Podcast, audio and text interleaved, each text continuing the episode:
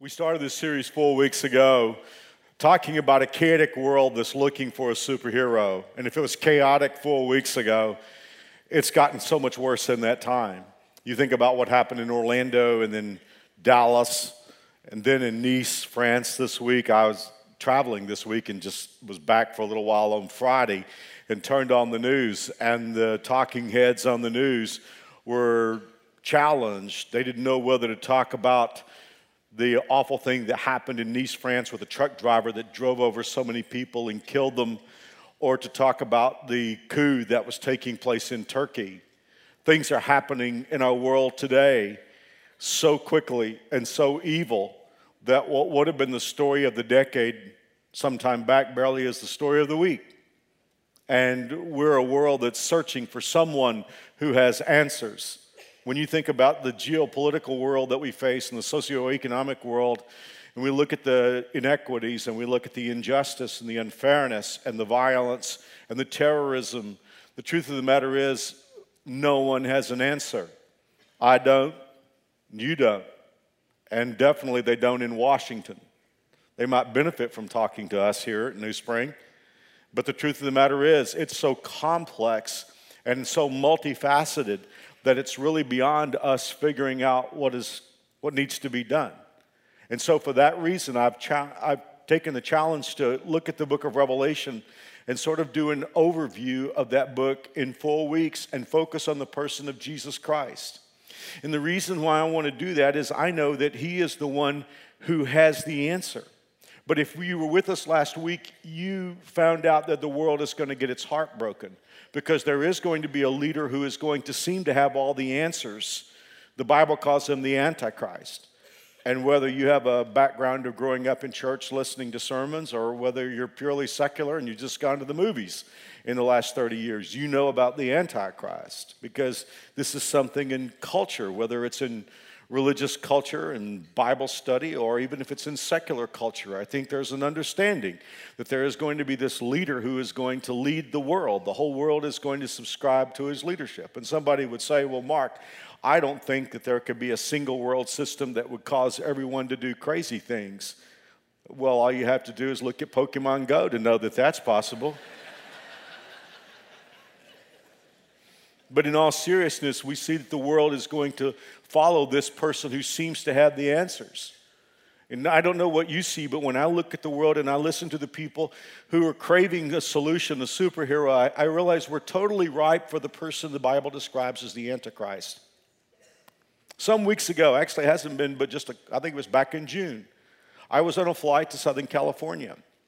And uh, I don't know what you do when you get on an airplane and you're trying to signal that you really just want to read a book and not get involved in conversation, but I'll tell you what I do. I get out my iPad and I put on my Bose noise reduction headphones.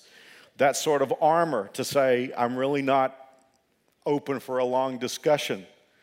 And I did. I had a book that I was reading on my Kindle, and I put on some jazz and with my headphones, and I was sitting there. I got in my seat. I'm sitting still the, at the gate at DFW, and up walks a gentleman and he sits down next to me. And really, all I noted out of the corner of my eye was he was an older man. I guessed he was about 80. I found out later he was exactly 80. What I did notice was he was dressed in golf apparel, but not the kind of golf apparel I buy. He was dressed in really high end golf apparel. He had a tailored cashmere sweater on, he had a very expensive golf shirt, he had on very expensive slacks and shoes. And he was perfectly tailored that's all I noticed. He just sat down next to me and fastened his seatbelt. But a few minutes later, he elbowed me. And he said, What are you reading? Well, I was reading a book about Billy Graham and his relationship with the presidents that was written by a Time correspondent. It's not a new book, it's been out a good while. I just hadn't read it. And I was interested in Graham's relationship with the presidents. And that is a great book. In any event, I told him what I was reading, and he said, Oh, and, and he began to explain to me who he was. And as it turns out, he founded a company that probably all of us have purchased product from. It, it, actually, it's one of my favorite companies. And I started hearing about it when I was in college, but it's one of the most successful companies in the United States. And interestingly, he had had another business, and he determined that, or he found out that when he bought this business, there was a patent for a product that the world didn't know about. And so he, he got into that single product and took it into the stratosphere as he brought in a few more products. And so it was so interesting to talk to him because he, I, have had the privilege through the years of meeting some, some top, top CEOs and, and, and, and entrepreneurs and brilliant people, but he has got to be the most brilliant person I've ever talked to. I mean, he took a company from a tiny local operation and he had factories all over the United States and Europe before he sold his corporation.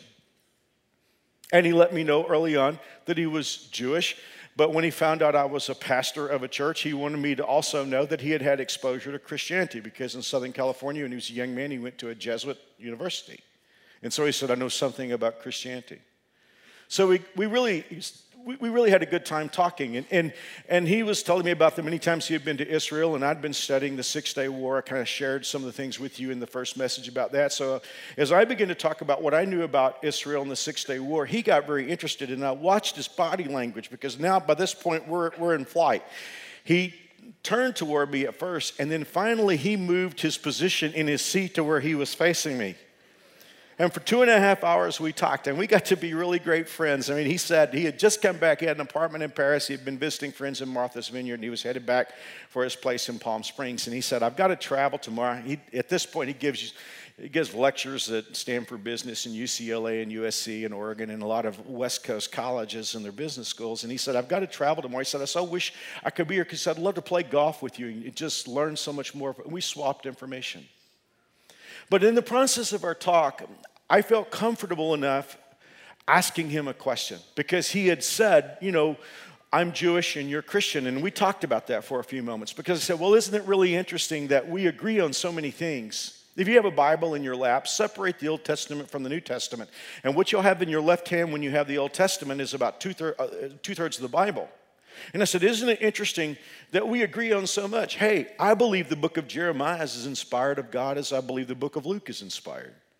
I said, Isn't it interesting that we agree on so much and yet we probably disagree on the most important issue of all? And when I felt comfortable asking him the question I wanted to ask him, because he had said that the difference was that they were still looking for the Messiah, I asked him this I said, Well, when the Messiah comes, how will you know him?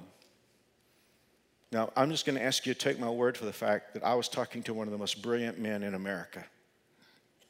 I'm talking to a guy that I am so delighted to spend two and a half hours with because he was a business genius. I'm talking to a guy who's made multiple trips to Israel who knows the Jewish history far better than I ever will. And I asked him the question How will you know the Messiah when he comes? And he said, I don't know. He said, I guess I will know him the way you knew Jesus. And when I heard this brilliant man answer that question, it hit me that the world is ripe for anyone who comes along. Because I think that my friend there expressed the opinion of so many in our world today. We really believe somebody out there has got the solution. We don't know how we'll recognize him, we'll, we'll just know him. Do you know what that reminds me of? Have you ever met a desperate single? You say, Mark, I am a desperate single. I, I, you, know, you know what I mean? Have, have, you ever met somebody who's had her heart broken a lot of times, or his heart broken a lot of times, and they're, they're saying, I'm just, looking, I'm just looking for anybody. And, and everybody around them knows she's going to get her heart broke. And that's sort of what I feel like when I look at our world today. The world is like, well, we don't know who we're looking for. We just, we know we need a superhero, and, and I guess we'll know him when we see him. But the problem that we have with that is the person the Bible says is going to come along is a, is a person who's going to break the world's heart. Well, there is a superhero coming, and, and we have been talking about him already in the first three installments of our series. And we've called him Captain Amazing, but you know, really, his name is Jesus Christ. And I want to tell you that this title today, the title of the, today's talk is The Captain of the Lord's Army. It's my favorite title, and I want to take you back in the Bible to the book of Joshua, and I want to show you where we find these exact words, the captain of the Lord's army. But I think what we're going to see in this text is really important for you and me, because you and I are 21st century millennial generation Christians. And I want to show you something from the Bible that we need to hear today because it may reorient the way that we look at God. The context is this Joshua has become the leader of the nation of Israel. They have been brought out of Egypt by God and they are on their way into Canaan, the promised land. Moses has died, and Joshua now faces the incursion excursion into Canaan. This is an untested group of people. They have not fought any major armies, they have not fought any major wars. And right before them is the city of Jericho, the greatest challenge that they will ever undertake. Jericho is fortified by a massive wall structure. It is so high and so thick and so rigid that other nations have failed in trying to take Jericho. And now here is Joshua. He has an untested group of people, a very untested army, and he is trying to sort out how he, as a brand new leader, is going to lead his people to take the city of Jericho. He is puzzled.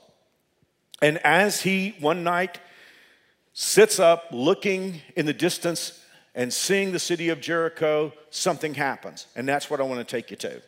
When Joshua was near Jericho, Joshua 5:13, lifting up his eyes, he saw a man in front of him with his sword uncovered in his hand.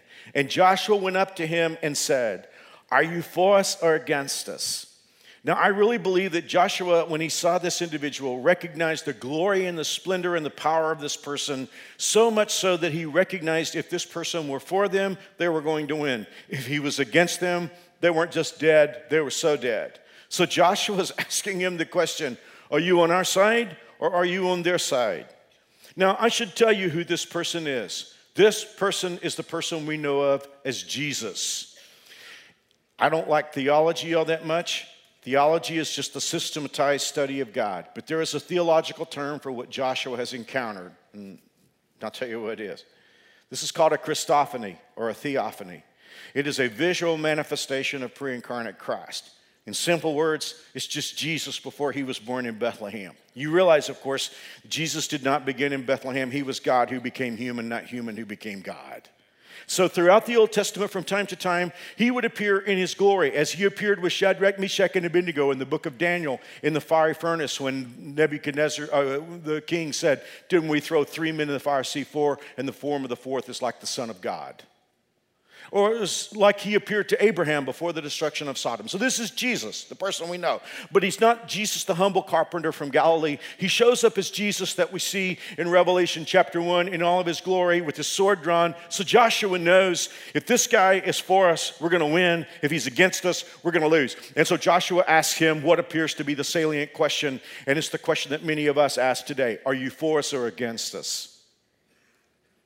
And Joshua wants to hear yes. Or he knows he could hear, I'm on the other side. I'm for you or I'm against you. Verse 14. And he said, No. That's an interesting answer. Because Joshua wants to know, are you on their team? You on our team? And Jesus says, No. In some of the worst of the Civil War, if memory serves correct, I think it was 1862 when the Union was losing one of Lincoln's aides said, Mr. Lincoln, do you believe that God is on our side? And Lincoln said, That's not the question. The question is, Are we on God's side? And Lincoln said this God is always right. And that's exactly what Joshua was experiencing here. Joshua was saying, Are you on our team? And Jesus comes along and says, No, I'm not on your team, and I'm not on the other side. Look at what he said I have come as captain of the Lord's armies. Then Joshua, falling down with his face to the earth in worship, said, What is my Lord to say to my servant? This is why I know it was an angel, because every time a human tries to worship an angel, the angel always stops them and won't receive the worship. This person received Joshua's worship. This was Jesus. And the captain of the Lord's army said to Joshua, Take off your shoes, for the place where you are is holy. And Joshua did so. Man, I would love to just stop this message right now and preach on the place where you are. Because, see, Joshua was focused on the place of Jericho, and Jesus came along and said, Forget about Jericho. I'm here. Just focus on the place where you are. Listen, so many of us are scared to death about what's happening in Washington this year.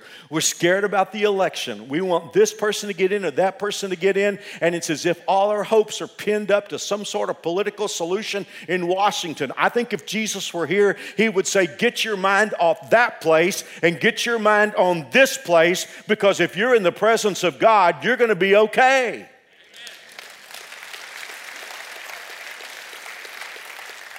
Well, if I knew how to preach, I'd like to preach that this morning. And don't you find it interesting that when Jesus was there, he said, Joshua, take off your shoes? In other words, let's not have anything between you and me. Now, here's the thing, I guess, that's most salient for us with our series. Jesus came along and said, I'm not for you and I'm not for the other side. He's saying, I am the side. It is not important that Jesus line up behind us, it's important that we lined up behind, line up behind Jesus because he's the captain. He is the captain of the Lord's army. Okay, now for the next few moments, it's going to feel like drinking out of a fire hose because I have an impossible task before me. You do realize that when the Bible talks about how this world is going to finish up, as it is today, it isn't just in the book of Revelation. It's as far back as the book of Genesis. It's in the historical books of the Old Testament. It's in all the prophets practically. And then it's in Jesus' discourse on, in the Gospels. It's in the church epistles, definitely in the book of Revelation, the entire book of Revelation, probably about half the book of Daniel. So I have the responsibility of bringing about 25% of the Bible to you in about 18 minutes and 37 seconds. So here's what we know How's this going to end? Well, first of all, we realize the world can't continue as it is. And so there is a seven year period of time where everything is going to wind up. Let's discuss that seven year period of time, how it starts and how it ends. The seven year period of time that we know of as a tribulation, the front bracket of it is going to be Jesus coming back to receive his people.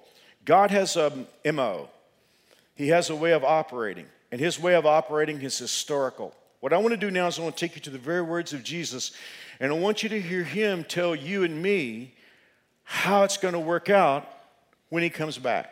You ready? This is in Luke 17, verse 24. When the Son of Man returns, it will be as it was in Noah's day. In this sense, the word day here refers to era. So Jesus is saying, Look, I'm going to come back, and when I come back, it's going to be similar to the way it was in the days of Noah. Well, if you go back to Genesis 6, you see how it was in the days of Noah. The Bible says that the minds of people were on evil continually. In fact, let me I left out something. He said the minds of people were only evil continually. Wow. Go, have you been to a movie lately? I mean, some friends invited us to a movie this week, and just the previews were, were wretched. And then I sat there and I thought about Genesis 6. People's minds are only evil continually. And so the Bible says, Jesus said, as it was in the days of Noah, in those days, people enjoyed banquets, parties, weddings, right up to the time, look at this, Noah entered the boat and the flood came and destroyed them all. In other words, Jesus is saying everything rocked on. God's people right in the middle of everybody, everybody together, everybody doing what they do every day, normal, ordinary stuff. And it's right up into the day that two things happen. Number one, God gets his people out, and number two, judgment falls. Now, Jesus is going to go in for a second helping here. And the world will be as it was in the days of Lot. People went about their daily business, eating, drinking, buying, selling, farming, building, until the morning. Lot left Sodom. Then fire and burning sulfur rained down from heaven and destroyed them all. Yes, it will be business as usual, right up to the day when the Son of Man is revealed. So, very clearly, twice, Jesus lays out God's MO. When God is going to bring down judgment, the first thing he does is he gets his people out, and then the judgment comes. So the first thing that will happen at the end is that God will come to get us. Paul was writing to the believers in a city called Corinth, and in 1 Corinthians chapter 15, he says, Let me tell you a wonderful secret. The word secret there comes from the Greek word mysterion. We get our word mystery from it. It means something that you can't figure out on your own that God has to reveal. Paul said, Let me give you a wonderful secret. We will not all die. Hey, that's news. Last night, I went up to the hospital at 10:30 to hold the hand of a new spring new springer who's dying. And my heart goes out to them, to her family, and to her. But the family said she knows where she's going. But the truth of the matter is, according to Jesus, not everybody's going to die. Have you ever heard the expression, nothing certain but death and taxes? It just means nothing certain but taxes. yeah, that's certain, isn't it? Death's not certain. I, I, preached a funeral for a beautiful lady, 92 years old. She bought her casket 35 years before she died. It's true. You know what? Some of you have made funeral arrangements. You've already paid the funeral director your money. And you're not going to need it, maybe. You won't get a refund in heaven, I don't think, but let the Antichrist use your casket. Paul is saying, look, let me tell you something. Not everybody's going to die, but we will all be transformed. It will happen in a moment. Now, the Greek word for a moment there means a time frame that cannot be divided. Well, we know a second, even though it's brief, can be divided because we talk about milliseconds. But in other words, this is a time frame that is so, so small it can't be divided. So here's what you need to understand when Jesus comes back, it's not going to be something that's like a long, drawn out process. It's just boom, boom. You're, you're, you're here, you're there. In a moment, in a blink of an eye, when the last trumpet is blown, for when the trumpet sounds, those who have died will be raised to live forever, and we who are living will be transformed. This is not what my sermon is about, but, but you could hear that verse and you could say, well, wait a minute, Mark, I'm a little puzzled here because I always believed that when my loved ones died, they went to heaven, but now it's talking about a resurrection and, and rising from the graves. I mean, the people that I love who have died, where are they? Well, this is a message that the Bible gives us over and over, but let me give you the one that you might be most familiar with.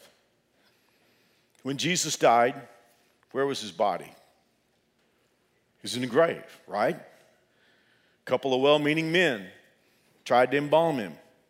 They had deep pockets, no experience with embalming a body because they wrapped Jesus' body up with 75 pounds of spices. If he hadn't been killed on the cross, the spices would have sure done the job.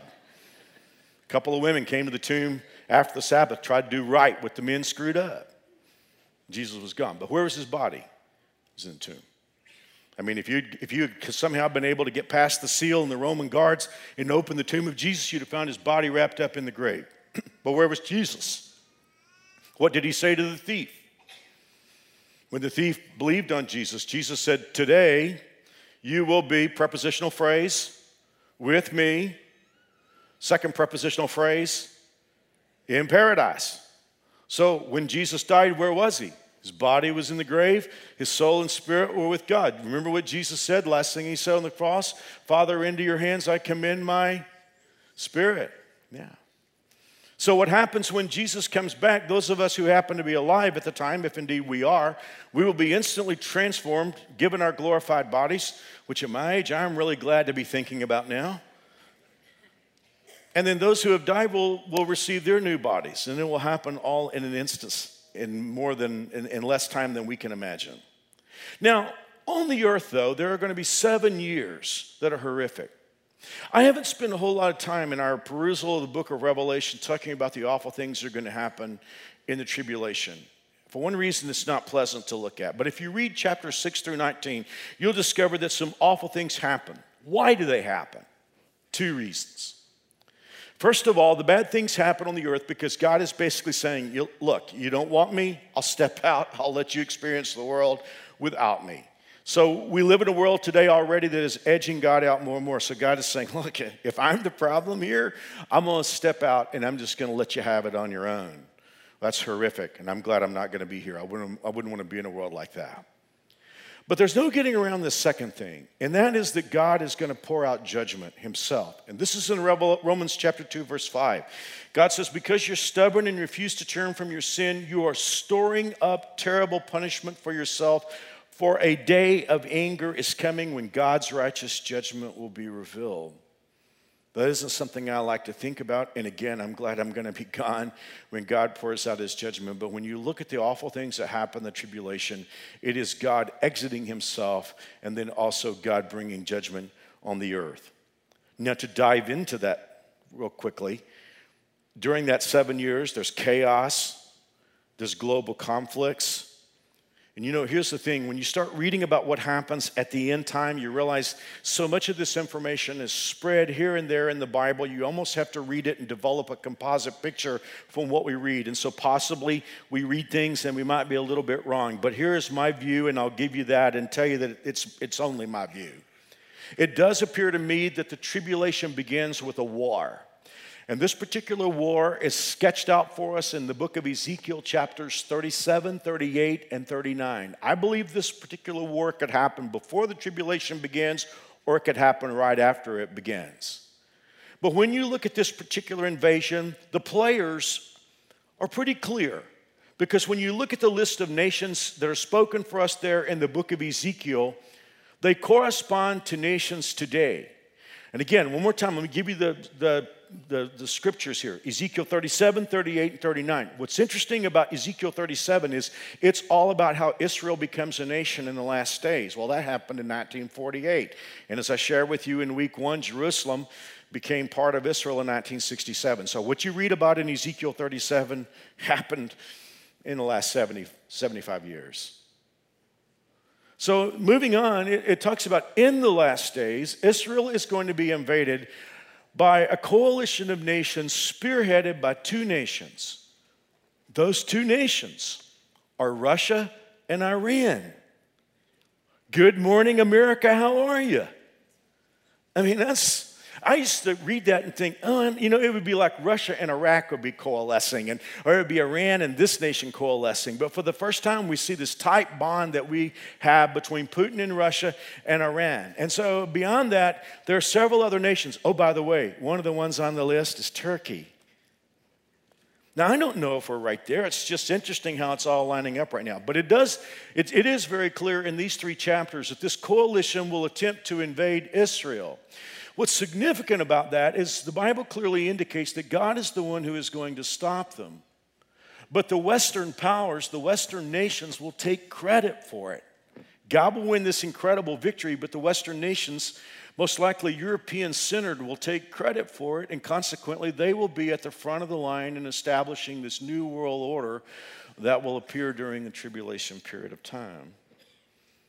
And who knows exactly how that'll work? I mean, Europe looked all set with the EU, but after Brexit, and then who knows what's going to happen after the rapture because the personality of a lot of Western nations are going to be very different when all the Christians leave the room. But what we do know, and I try to stay away from speculation, what we do know will happen during this last seven year period of time is there is going to be a single system of commerce, there's going to be a single system of religion, there is going to be a single system of government. And in this commerce system, which is spelled out for us in Revelation chapter 17 and 18, it indicates that it is going to be so successful that there are going to be some deep pockets that get very rich during this time. But it's kind of a global Ponzi scheme.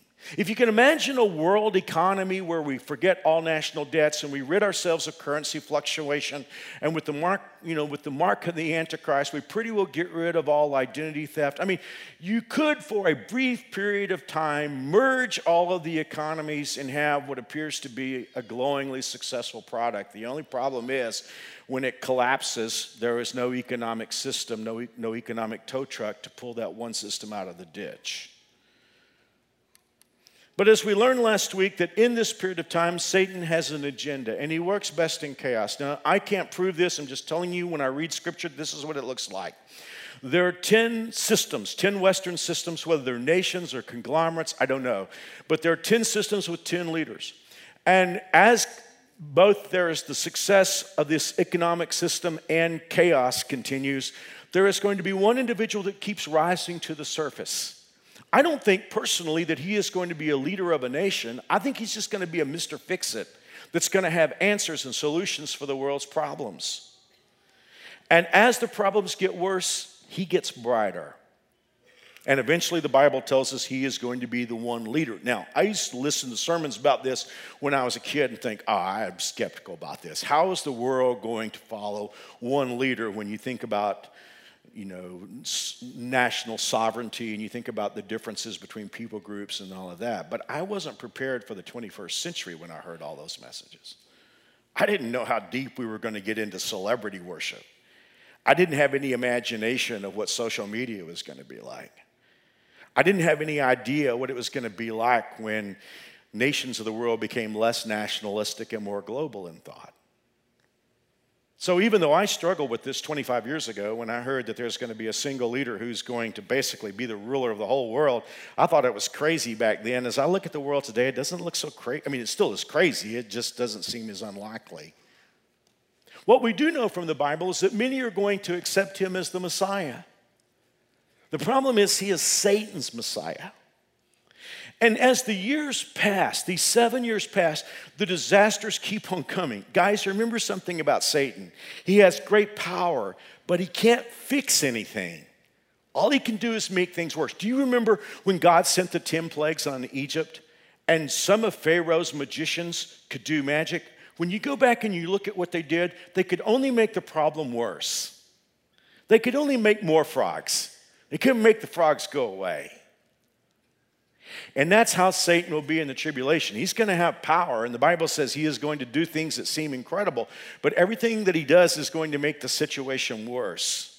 And as the situation gets worse, the Bible tells us, and this is hard for me to wrap my mind around, but the Bible says that things get so bad that as much, and I don't know how to read the percentages in Revelation, but it looks like as many as perhaps half the world's population could die. And even though that sounds bizarre, we're reading all kinds of things about superbugs and drug resistant superbacteria. You've got the Olympics about to happen in Rio, and a lot of people, a lot of athletes not even participating. They've discovered a bacteria, drug resistant bacteria in the waters of Rio. CO, according to Reuters, the CDC has said that there's a bacteria that's so drug resistant and so dangerous that as many as half the people who get infected by it could die and we look at the terrorism and the trouble in our world, and then on top of that, Revelation indicates that it isn't just that, there are demonic creatures that, that harm people. It sounds so wild. But instead of taking it any further this morning, let me just read you the words of Jesus because I think he sums up the tribulation in one sentence better than the rest of us could even begin to try. Here's what Jesus says For then there will be great distress unequaled from the beginning of the world until now, and never to be equaled again. When you look at the horror that this world has already experienced, the horrible wars, Stalin's purge, the Holocaust, and go back to the Crusades, and you go back to all the horrific things that have happened in our world, and to hear the words of Jesus say, during that time, it'll be worse than it's ever been before or worse than it'll ever be again. And Jesus goes on to say, if those days had not been cut short, no one would survive. Jesus, 2,000 years ago. Well, how, how does it wrap up? well, I'm going to, I have two minutes and 13 seconds according to that clock. So I'm going to do my best to tell you what a whole bunch of the Bible says real quickly. This is, this is shorter than the Cliff Note version. The economy collapses. That's in Revelation 17 and 18. And then all the world powers do what they do when economies collapse they fight. There's going to be a series of wars, somewhere between two and four major wars. And finally, it's going to wind up concentrated in Israel because one thing we've learned about world history from the Old Testament to modern days is that if there is trouble, we, it seems like it always gets blamed on Jews. I never have figured that out, but it's like, I mean, look at World War II. What's the problem in the world? Hitler said the Jews, this tiny people group.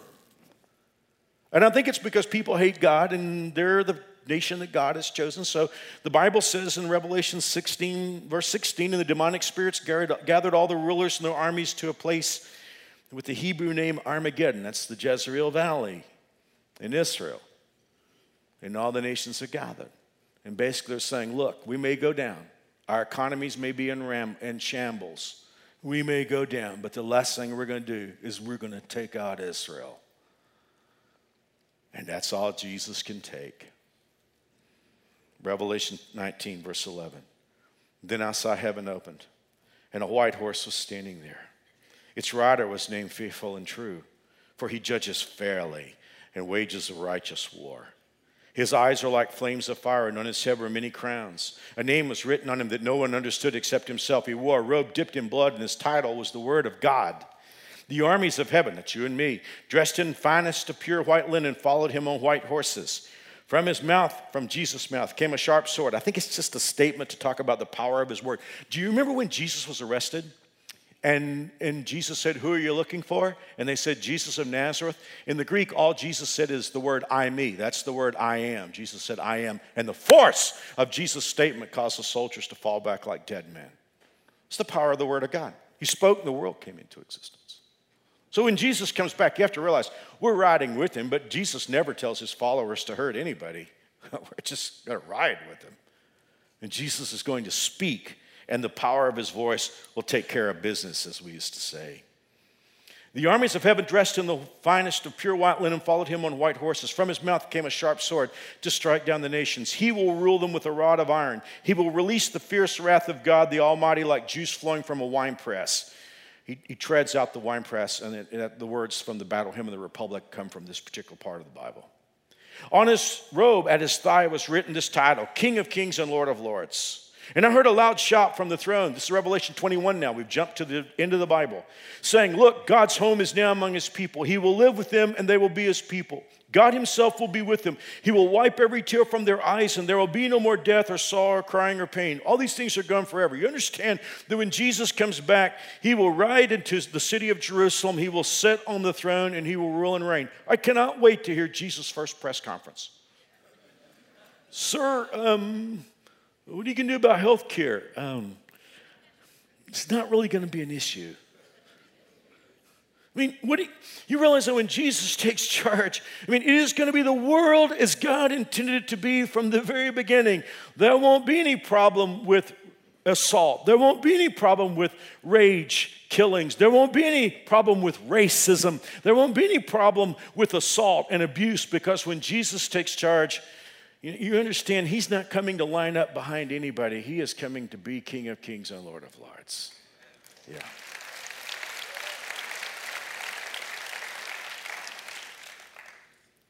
Well, I, and I'm sure, you know, in standing before a crowd this great, the internet, television, somebody can say, you know, Mark, I think you are crazy.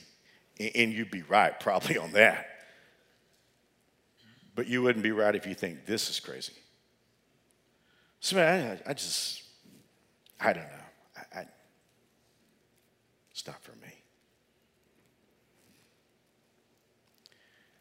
Listen, guys, as I shared with you last week, my role is not to be popular. We're going to all stand before God someday, and I'm going to be held to a tighter accounting than you will be. And God is going to call me before Him someday, and He is going to ask me, Were you a weasel that wanted your own popularity, or were you a man that belonged to me who spoke my word to my people?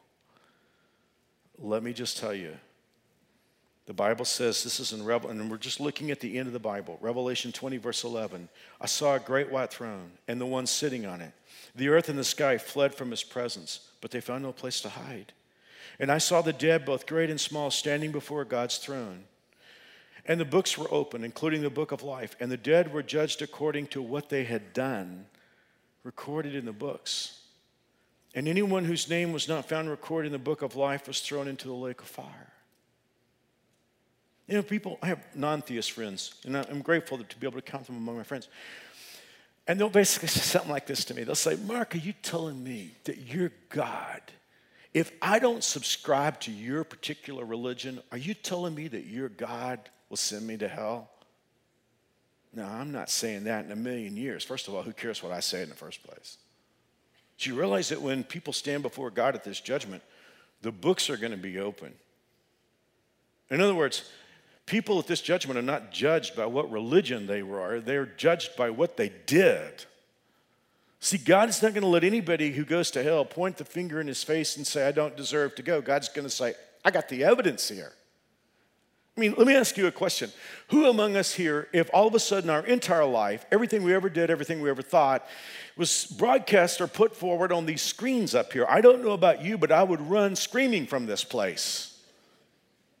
And you understand, God's not, God's not depending upon testimony. God's not depending upon what evidence is allowed in his courtroom. God knows everything. And so, at this particular judgment, people are going to be judged by what they've done. And nobody's going to be able to say, God, I'm perfect, I belong in heaven. God's going to say, No, I got, I, got the, I got the information, I got the evidence.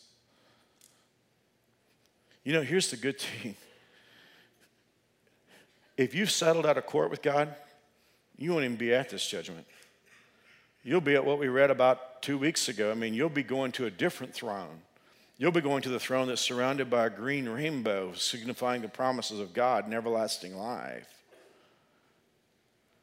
Truth be told, every one of us here, if we were at this judgment, our life would speak against us. But God is, God is saying, please don't go there. I want to take you to the very end of the Bible. On the last page, the last significant message. It's like God is signing off and He's got one more thing to say to you. Now, later on, there's stuff that says, don't mess with the book of Revelation. And John is saying, even so, come, Lord Jesus, and the grace of our Lord be with you all. Amen.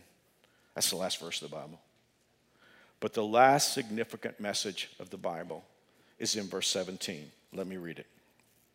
The Spirit and the bride say, Come.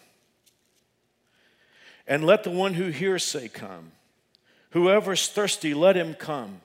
And whoever wishes, let him come and take the free gift of the water of life. Do you notice how many times God says, Come? God is saying, Come, come now. D- don't go to this judgment. You don't want to go to the judgment and have everything you've done stand against you. Settle out of court. Come now.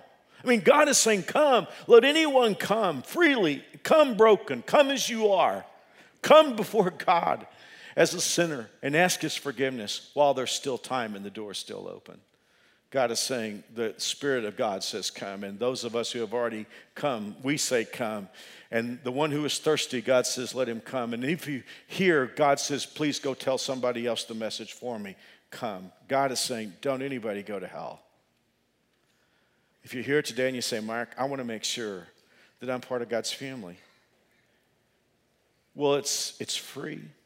In Romans chapter 10, verse 13, the Bible says, Whoever calls on the name of the Lord will be saved. Well, you're part of whoever, and you can call. Can't you? You know,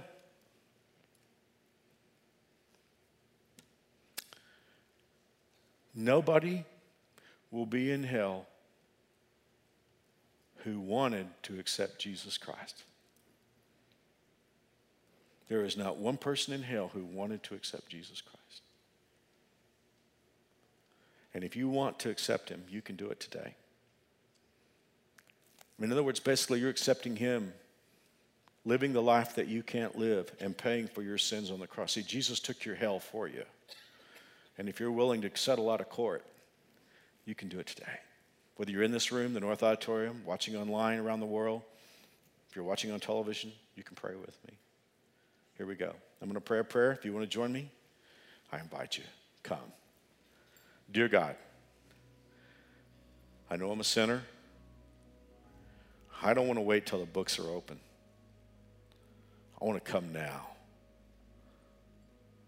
I ask you to forgive me. I believe Jesus died for my sins. I believe he arose from the grave. Thank you for forgiving me. Thank you for adopting me.